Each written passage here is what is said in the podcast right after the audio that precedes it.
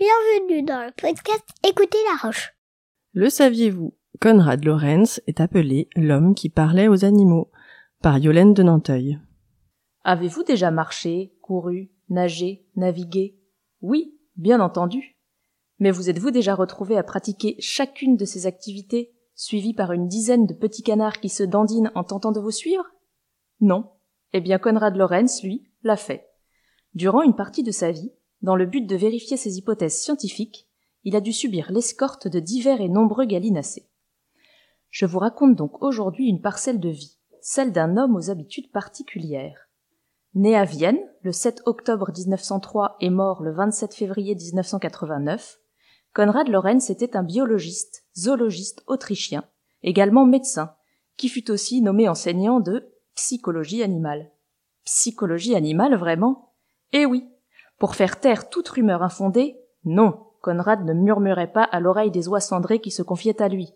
Quoique nous serons bientôt en droit de nous poser la question. Mais passons pour l'instant.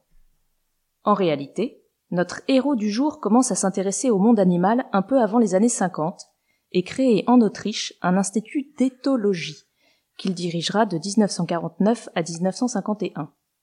Ce prix Nobel de physiologie ou médecine, attribué en 1973, a consacré toutes ses observations au comportement des animaux. Il est considéré comme le fondateur de l'éthologie. Mais voilà deux fois que la narratrice que je suis prononce ce mot étrange, comme s'il était tout naturel que l'ensemble des auditeurs sachent de quoi il s'agit. Enfin, c'est quoi l'éthologie?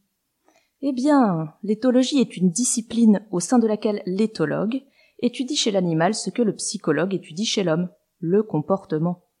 Pour l'éthologue, la connaissance du comportement animal débute par une description fine et répétée de certaines situations et attitudes spécifiques au monde des animaux. Mais cette connaissance doit s'enrichir par des tentatives d'explication de ces comportements. Un peu comme en psychologie. Je vous ennuie Vous baillez? Restez éveillé, car ce qui va suivre pourra peut-être vous amuser. Conrad Lorenz a donc étudié les comportements des animaux sauvages et domestiques. Et il va rapidement travailler, dès le début de ses observations sur la notion d'empreinte. En effet, il découvre en 1927 un processus d'apprentissage par lequel, pendant une courte période, l'animal s'attache de manière irréversible au tout premier objet en mouvement qu'il perçoit. Pour mieux vous illustrer cela, je vous propose de fermer les yeux. Vous êtes dans un laboratoire, penché tout près d'un œuf sur le point d'éclore. Imaginez le petit oisillon que vous observez. Il pique la coquille de son bec pointu pour venir à ce monde et la première chose qu'il voit, c'est un nez, qui lui paraît certainement démesuré. Votre nez, penché sur lui. Puis son champ de vision s'élargit, et lui apparaissent alors vos yeux, votre bouche, souriante bien entendu. Ne bougez pas, ne clignez pas. Sans quoi, vous serez comme Conrad, la victime d'un phénomène d'empreinte. Et oui, ce dernier se faisait en effet surnommer le père des oies cendrées, parce que, dans le cadre de ses observations scientifiques, les animaux s'attachaient à lui à l'instant même où il sortait de l'œuf. C'est simple. La première chose que ces enfants oies avaient en vue à ce moment-là, la toute première chose qu'ils voyaient, c'était Conrad Lorenz en mouvement. Les petits oisillons le considéraient alors comme leur mère, et devenaient plus tard, une fois la marche acquise, les compagnons de promenade de Lorenz. C'est cela, le phénomène de l'empreinte.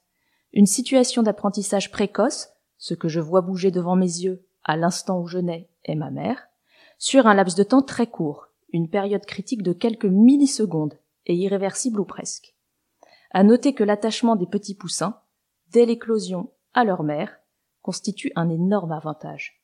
Car dans leur milieu naturel, le risque de fausse empreinte, c'est-à-dire d'attachement à une personne autre que la mère biologique, est d'autant plus faible que la période du phénomène d'empreinte est courte, pour rappel quelques millisecondes.